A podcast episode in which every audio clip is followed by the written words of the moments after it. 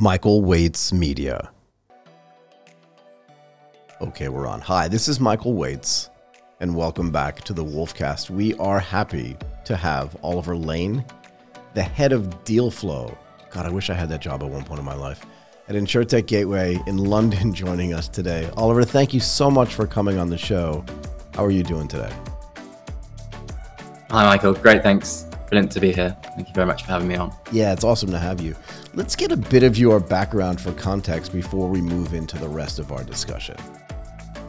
Um, yeah, so I'm Oliver Lane, um, investor at InsurTech Gateway. Uh, we're a pre-seed and seed incubator and fund. But I guess prior to that, um, my career started in investment banking in both London and New York. So I've been, you know, a part of that large corporate machine with, with thousands of employees focusing on various sectors and, and teams and now I've joined a, a, sector specialist on the on the fifth year. So that transition has been, I guess, really exciting. We're trying to push forward one of the world's largest financial ecosystems in a in a more innovative direction. Um, and yeah, we, we we invest at that pre-seed and, and, seed stage, so the really kind of inception stage of, of the insurtech vertical. My my job is meeting with six to seven hundred founders in the insurtech space every year and then I guess deciding which ones of those to back and incubate and invest in.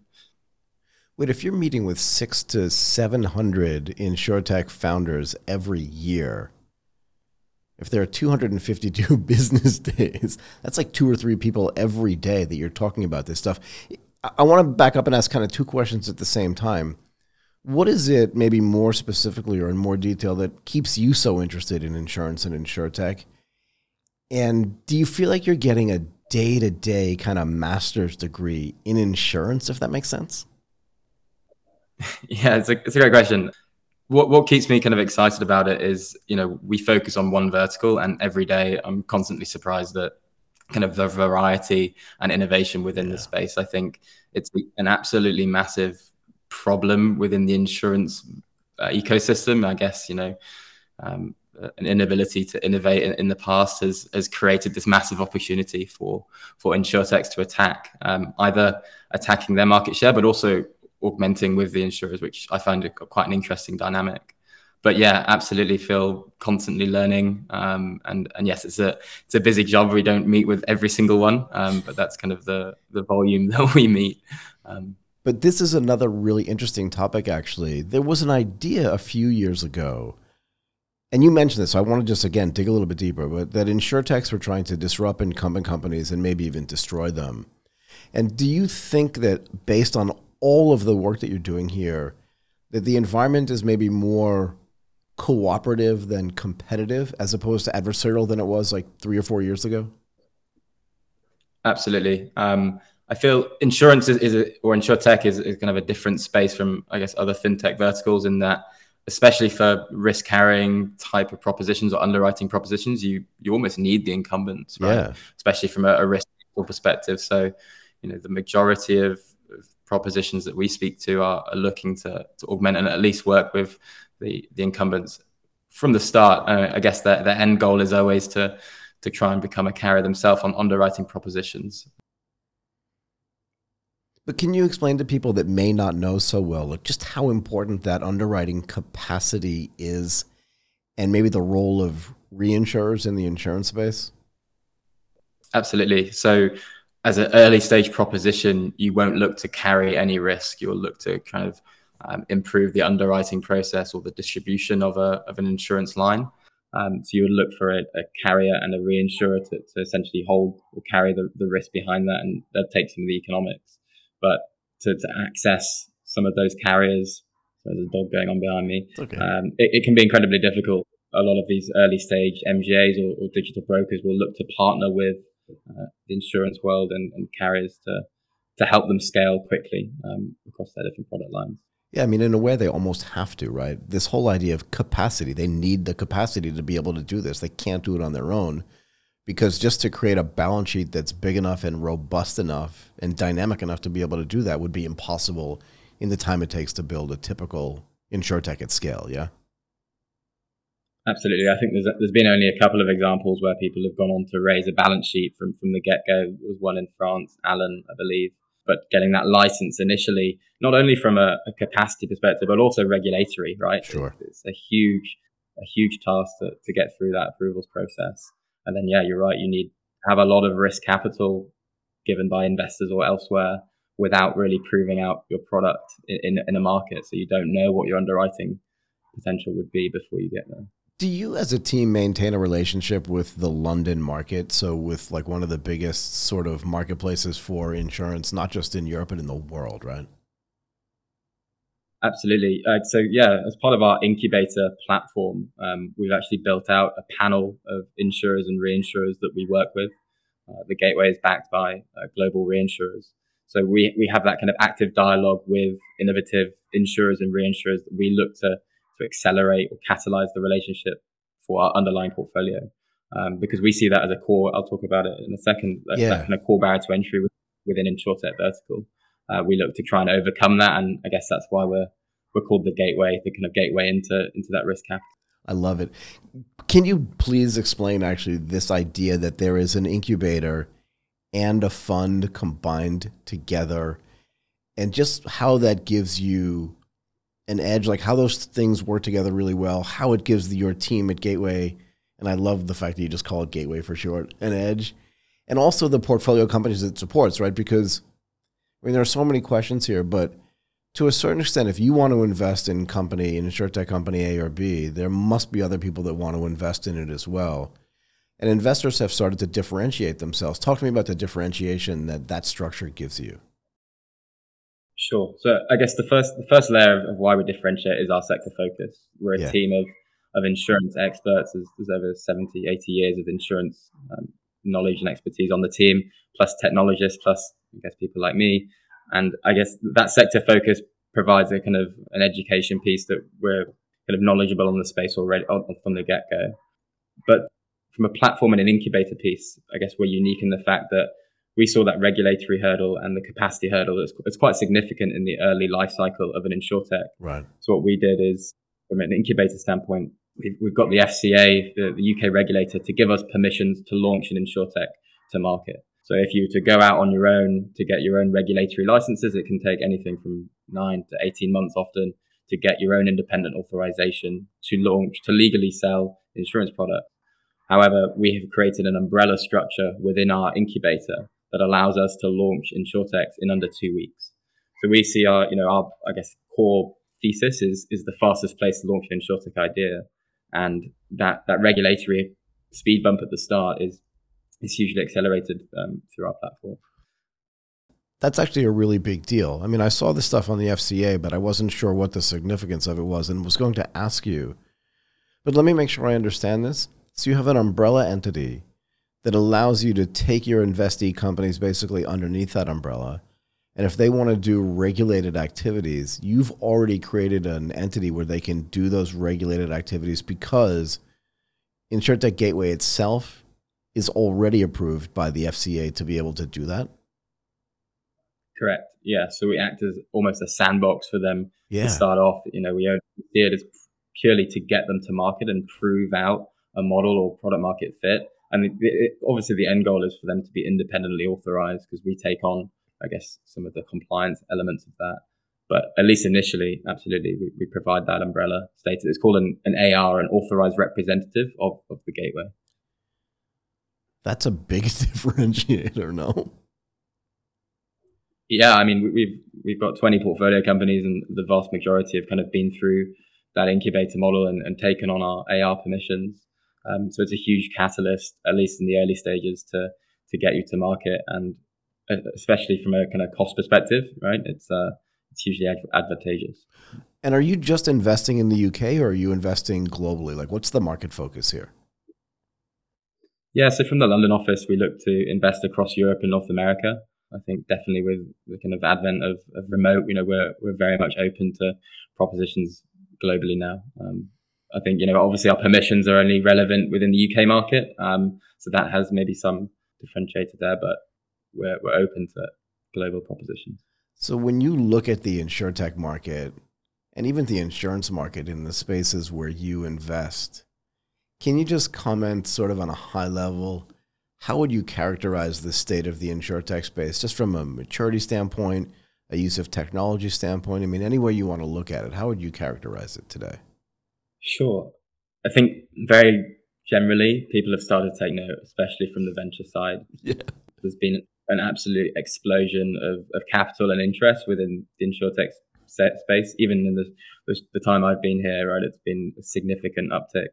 I feel like global venture funds are, are now deploying more capital into into insurtech than they are fintech on a momentum basis, and that that has been a significant shift in that the venture world is, is accelerating insurtechs. And the question now is, is, is can the, the incumbents almost keep up with that velocity or, or pace that the insurtechs are, are showing?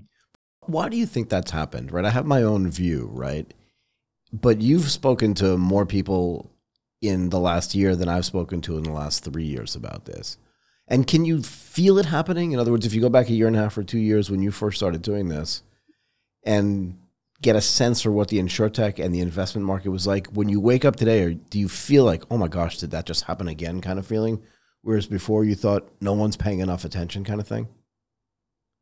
Yeah, I'm not sure what the inflection point was, but I think people have started to understand the, the size of the prize within insurance um, and the the the opportunity that exists with within some of the, the incumbent processes, right? They're incredibly I guess, scarce of digitization, hugely fragmented, yeah. and it's just provided and, and shown to be, you know, a, a, huge opportunity from a technology perspective. So, yeah, I'm unsure what the what the inflection of, of that has been, um, but I guess you know you, you look at the, the outcomes, and there's been numerous unicorns over, over the last year within the insurtech vertical. We've had the first couple in, in the UK now, so I feel people are starting to see what the end result can be from a venture returns perspective, and that in turn propels uh, the early stage investment cycle. Okay, so this now gets to be really important. Do you see differences? Right, you mentioned unicorns in the UK. You're also looking at the continent of Europe and North America, which I'm presuming includes Canada as well, since there's a whole bunch of interesting stuff going on there too. When you again, when you wake up every day and look at the, the these markets, what are some of the biggest differences you see between them? Sure. I mean, primarily between the EU and uh, and America, I guess it's availability and proliferation of capital in the US is is far more in, in terms of venture dollars than than Europe.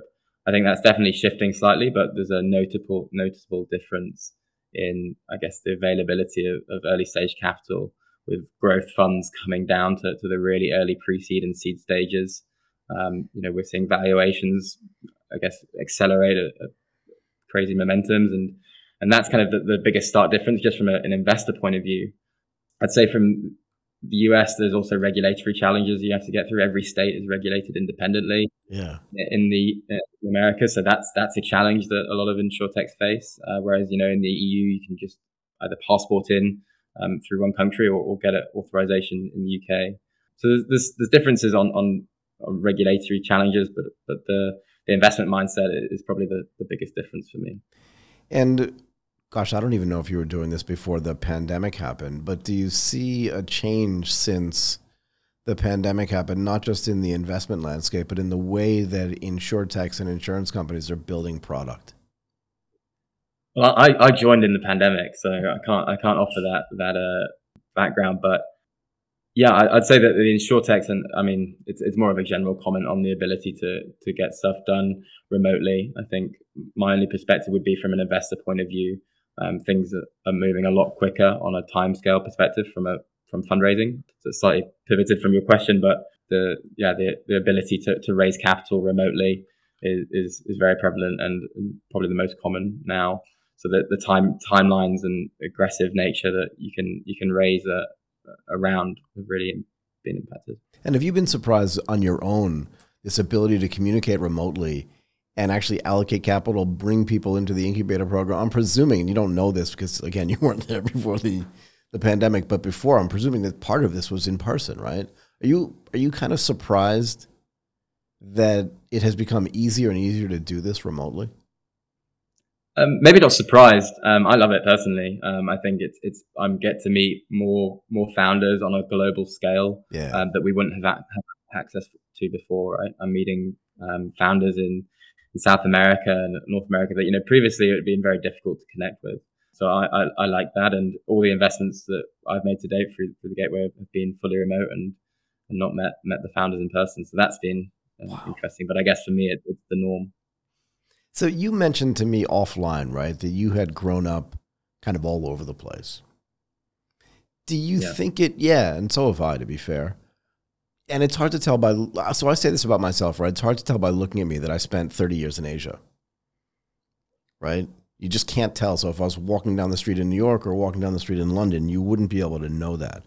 But I think it changes the way you think about everything, frankly, if you can look at things through an international experienced lens. Do you think that the way you grew up in Hong Kong, you mentioned, in Taiwan, and just around the world makes you more open to new ideas and maybe even like a better investor than if you'd just grown up in one place, any place, to be fair? for your whole life? Sure. Yeah, I'd, I'd, say for me, it's been formative in the fact that my job is a lot of context switching and having grown up in seven to eight countries prior to even university, right? It, it provided that, that mindset shift quite early on, yeah. um, experiencing new cultures, new people quite often. You know, I changed school quite, quite a lot. So going into kind of new open environments was, was quite an experience. And that now my job is to, to dive into a room talking to you know often a domain expert in that field and, and having to quickly uh, understand and, and, and, shift my mindset rapidly so i, I think so definitely um, and that international experience is, is was very important for me yeah i know it's definitely helped me a lot you, you're right this whole idea of context switching is actually really important and i think a lot of people who've just grown up in the same place just find it hard to do because their brain just hasn't had to do that over time i want to talk to you a little bit about parametric insurance and this kind of combination of parametric insurance and indemnity insurance. I think it was Suvendu Pradhan, actually, who coined the phrase, at least to me, of para indemnity. So I'm curious how you see all these things working together from your perspective.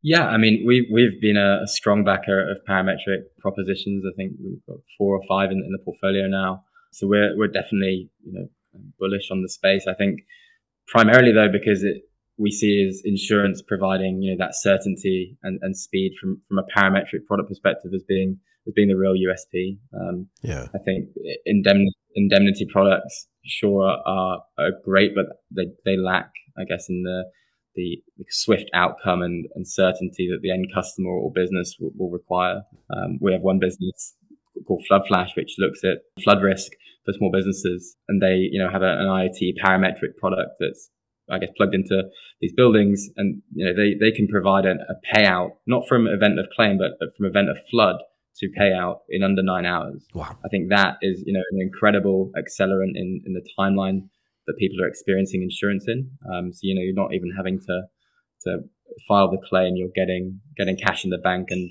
you know a lot of businesses if they can't get up and running within within the first five days after a significant natural catastrophe, you know, they'll, they'll most likely go out of business. So providing that resilience to businesses through the speed that Parametric can offer is, is really important. And I think part of the, the reason why we're seeing adoption really speed up.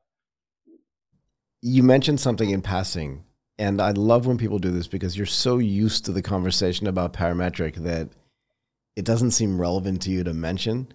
But this idea that there are sensors in buildings, this idea that there's third party verified data out there that comes into the insurance stack in real time is something that incumbent insurance either hadn't considered or you know what I mean, or just didn't have a way to build inside of their existing legacy systems. Can you talk about that dichotomy between how insurtechs can then go out and do that with the verified data streams that they have, and maybe some other data streams that you're looking at, and how incumbents couldn't have done that regardless? Sure, I think it's it's part in part because insurtechs are much more willing to adopt or or much more able to adopt these technology changes that are happening kind of around us, right? So yeah. the the connected data that, that we have, the the cloud computing, I think you know has been a huge advantage and enabler of parametric trying to in, like the computing power required to ingest, analyze, and, and evaluate the risk of all these connected data sources is is huge especially with the data sets that are available now. Right. Um, and then, you know, also you have, I guess, 5G reducing latency and, and the, the, the time to, to claim result. All of these factors are, enabling um, the likes of Parametric to take off, and, and where I guess the incumbents have been slow to slow to innovate on that technology piece. Do you think that there's still a need in the parametric and even the para indemnity, indemnity, excuse me, space? Is there an educational component here that's necessary to continually go out and tell people? Because, I mean, pick a year, pick an inflection point, pick anything you want, but up until a certain point, there was no parametric insurance. And I'll be honest with you, I sometimes ask, you know, senior executives at incumbent insurance companies the same question I just asked you, like, what's your view on the growth potential for parametric? And they'll just say, I'm not sure what you mean, which is weird. But do you feel like there's an ongoing necessity to educate people, both the consumers of the product and the people that are inside the industry? Absolutely, and that, that is the great question. We feel that you know the primary blocker for for parametric is that adoption education piece. Right. Um, you know, you can have you can have a, an amazing product. Obviously, the technology is enabling it to be 10x better than incumbent solutions. But if you don't have that right intervention point in a value chain to get to your customer or to educate them on where the value proposition sits for them, you know, you won't you won't be successful in our in our view. So we really feel that whilst you know from an investment point of view, whilst the technology is incredible. We almost see that as a, as a given in, in some of these cases, right? And it's we're more focusing on on the distribution advantage of these insurtechs and where they can align themselves with the end customer and provide not only that efficient distribution, but how can they acquire customers efficiently and cost effectively. So that's kind of where our focus sits on, on that value chain. Yeah, I mean that's why I do what I do, right? I just want people to be informed about things, and the more I feel like we can talk about these new products, the more people can learn about them and then we can help accelerate the growth of them. Do you, I feel this way. Like I said to you before, I've done seven, 800 recorded conversations over the past three or so years. You're doing that every year. Do you feel like, and I say this very often, I feel like I can talk to an entrepreneur and just go, mm, it's not going to work. Even if the idea is great, pretty quickly. Like, do you get a sense that uh, the more you, the more conversations you have, the more you can figure out like if someone is going to succeed or not, or has the propensity to succeed? Do you know what I mean? And maybe if that's a yes, like what are the traits that you can tell that makes sense? I'll tell you what happened to me today as well when you're done, so you can see what I mean. sure. I mean, my excitement hasn't hasn't waned. I think you know I'm incredibly fortunate that my my role is to meet with all these these founders, and they're you know incredibly exciting. I think the a large part of, of venture is pattern recognition for sure. For sure. You know, especially I'm focusing on on one vertical know, I can I can see 10 to 20, you know, automotive uh, automated vehicle insurance propositions or e-commerce merchant businesses um, looking at the insurtech space, and you, you do start to build out pattern recognitions on on business proposition. But from a founder perspective, I guess there's a range of a range of soft factors that that come into play. Kind of looking at the kind of, I like to learn, you know, the story behind them. What's the genesis of the idea? Why do they want to go out and build you know this this insurance business it's not something that most people wake up to and want to do so i kind of understand want to understand what's the what? what's the driver behind them and how they're going to get there yeah. i think that's that's really important especially at the the pre-seed stage that we look at it's a lot to do with market uh, team and product kind of almost in that order actually um, so yeah that especially at the really early ideation stage of a business that that for us is is, is paramount so if you're investing at the seed stage my contention has always been that you're just funding an experiment. Right? So you're not funding growth because if it's seed stage, then you don't really know if it's going to work yet. If you're Series A, Series B, Series C, we can talk about how that's different than seed stage. I also think it's the mm-hmm. place where there's the most risk because you just don't know, right? That's why I love it so much. And this is why I love, frankly, talking to seed stage companies almost more than I like talking to Series B and Series C companies because I feel like there's more to learn. Is that fair? Absolutely. I think, yeah, I heard an investor the other day say, you know, we see dots, not lines, or, you know, at the, at that, that seed stage. So yeah. it's definitely, you know, a, a bit more of a, of a guess, but we look for, you know, domain experts within their field, um, exciting tech enabled MVPs and, and that initial pilot stage potentially at, at the seed stage. So you have a route to be successful. And, yeah. but yes, it is often you know, to be determined whether whether you'll gain traction. But yeah, I agree. At the, at the Series A, B stage, you, you kind of would look hopefully to, to have that that product market fit there, and to understand kind of who your customer is.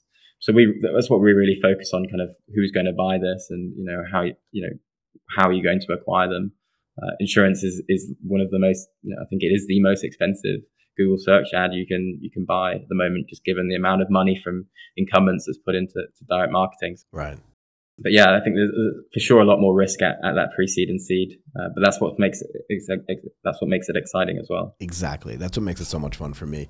Do you also, as a firm, as a, as the gateway, maintain relationships with later stage investment companies so that then you can feed your investments into them? And again, if you're building a relationship with someone, they should trust you as much as you trust your investee companies, right? So that becomes more effective and efficient as a methodology for getting funding for your companies.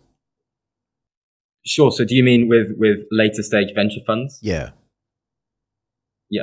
Uh, yeah, absolutely. We, we maintain strong relationships with them. And we find that because we're a sector specialist, often we partner with these these larger growth funds um, and larger larger agnostic funds. They they want to have the kind of sector specialists on the ground as, as they're putting money in. Um, so we, we have a, a, quite kind of collaborative relationship, I'd say, with, with the rest of the ecosystem. Um, if you're you know an agnostic um, uh, multi-stage fund, it's, it's, quite nice to validate almost the, the insurance piece of the puzzle for the, the scaling of the business. Yeah. Um, and yeah, we, we work with all of those guys at, at the later stages. I think five or six of our portfolio have gone on to raise their Series A this year. So that's been that's been really exciting and kind of watching them relationships with with later stage investors and and kind of getting everyone else excited. What we've been seeing for the last kind of three four years is, is great. It's just so cool when one of your sort of portfolio companies gets funded by somebody else as well. Just not just the validation, but just the fun and excitement that's involved in that, right? It's just kind of cool. Yeah, it's brilliant because you get to you bring another, I guess, um, set of experiences and, and, thoughts to the table on the board, especially partnering with kind of large US funds, and you get that different mindset shift of, okay, we've got from zero to one or one to five now. How do we get to a hundred? And it's that mindset shift of, okay, how do we really start to scale and motor this business uh, across geography, across product sets. Um, so it is really interesting to see kind of that, that growth and, and, scaling mindset come into play um, at the Series A and B. Okay.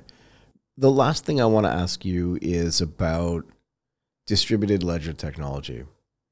What role do you think it plays today in the insurtech space? And what do you see going forward? I see a lot of companies in the region where I live developing solutions on they'll call it a blockchain, but you understand what I mean, right? So where do you see it today, and where do you see it going? You think? Yeah, this is one of my my most passionate uh, sectors. I, I, love it. Um, I think you know we've made two bets within, I guess, digital assets, if you, if you call it that. Yeah. Um, looking at um, wallets or, or, risk management on on chain. Um, I think there is an absolutely huge opportunity. I think it's still kind of nascent in terms of market timing um, you know, insurers and, and, the incumbents have been slow to, to innovate and to adopt all of these new technologies, I guess, off chain and quote unquote the real world. So to get them kind of on board with this distributed ledger ecosystem is going to be a challenge, but it's definitely one of the futures of, of insurance vertical. I think, you know, we've talked about parametric. I mean, a lot of smart contracts are built on that infrastructure. Yep. They're, they're a perfect match from a from a smart contract, it is a binary zero one, similar with a trigger, it's zero one. So I think there's a, a natural synergy between some existing product insurance product lines and and, um, and distributed ledger. I think people have seen the kind of cost efficiencies you can get from loss adjustment on on a crowd platform. Um, so yeah, I'm I'm incredibly excited about the opportunity and uh, a space where we're keen to, to do more in. Do you feel like there's a generation gap? Like did I don't know what the right gen is, but like between Gen Z and Gen X or millennials that they're just so much more interested and so much more attuned to what's happening in the distributed ledger space. In other words, do you have to convince people in your area like you really need to pay attention to this because I'm involved in it on a day-to-day basis and you might have missed thing X or thing Y that's happening? No, I don't I don't think it's a generational thing. I think it's uh, keeping up to date, right? Like I've only really de- delve into it in the last couple of years. And what I've noticed is if you step out of it for, for three to four months, you're, you're out of date. Right? It, it, it is moving.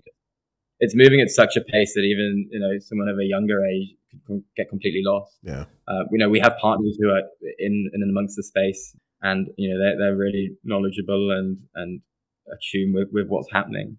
Uh, so I wouldn't. I mean, I, guess more generally, statistically, you could say it was a generational thing. Uh, but from my experience, it's been just kind of how how involved can you be within the space and, and keeping up to date with it. Yeah. Do you want to talk at all about CoinCover? Yeah, I mean, CoinCover is great, and, and David uh, and the team they're building is, is, really interesting. They've just gone and raised their, their Series A this year. Um, and I think that that is an ex- a perfect example of kind of where they're providing that institutional grade cover um, for the, the digital asset space. You know, it's for, to get large incumbents, asset managers, or, or, serious investors into the space. They need that again. I could mention it today. That certainty or that that resilience within your model, and, and CoinCover are providing the protection against loss or theft on that di- digital asset wallet. So you know, it provides that that certainty that you'd get kind of in, in real markets again um, on, a, on a digital asset space. So we're really excited about that one. And yeah, the opportunity in this space actually seems huge to me in the same way that parametric and, you know, cloud-based insurance is definitely going to be gigantic. But if you look at digital assets and the fractionalization of physical assets, is there a fractionalization aspect to insurance that can also cover the portion of that fractionalization that you own as opposed to just insuring the entire asset and then having somebody parse that out to the people that have participated in the fractionalization, if that makes sense. That's a brilliant uh, thought. I think, yeah, I, I, haven't seen any propositions looking at the fractionalization, but I guess it equates quite nicely with almost usage-based insurance and, and how that that that interchanges, right? It's uh, you know, if you're talking about like NFTs and ensuring ensuring that um, ownership, it would almost be you know, your your usage of of, of a chain, etc. So for sure, I think there's a huge kind of emerging digital risk there, um, and that's a, a, protection gap that I'm sure insurtechs and insurance will, will look to fill. So this is actually kind of cool. I'll tell you exactly what I'm talking about. It just it, it this is not the first time I've thought about this. I forget the name of the company that runs this, but there's something called AspenCoin. And what they did was mm-hmm. they fractionalized the ownership in a resort or a hotel in Aspen, Colorado, I believe. But because it's tradable, that means that I can own it today and not own it tomorrow. And because tokens and tokenization allows for anything to get programmed into that token, you can also have the insurance included inside that tokenization as well for my portion of the ownership on that thing. So if it burns down, I'm entitled to a certain amount of compensation, which could also be parametric if you want to combine all these things together. So you have the tokenization aspect, the parametric aspect, and the digitalization and fractionalization of a physical asset. So you're just including all of these things into one thing. And since you can program it into the token, that to me seems something that would be really cool. Does that make sense? I agree. And that's that is the I guess the the phrase, you know, embedded insurance has been thrown around a lot. That is the exact type of embedded nature that we're really excited about. Um, yeah, you know, that's kind of wrap, wrapping the insurance protection around an existing product and not just you know providing you know point of sale tick box for, yeah, for insurance, yeah. but but wrapping it in the entire value proposition of, of, that fractional ownership. That's something that you know we'd we'd be really excited about. Yeah, and I'll leave you with this too, because it's programmable. You can actually, even on the same bit of tokenization, you can separate the ownership of the asset from the ownership of the insurance. And as the arbitrage gets created between the value of what people think that insurance should be, that can also be traded. And that to me is super cool. Anyway, so this was awesome for me. I hope you enjoyed this conversation as much as I did. Oliver Lane, really? the head of Deal Flow at InsurTech Gateway in London. This was really awesome. Thank you so much for doing this today. Thanks very much, Michael. Yes.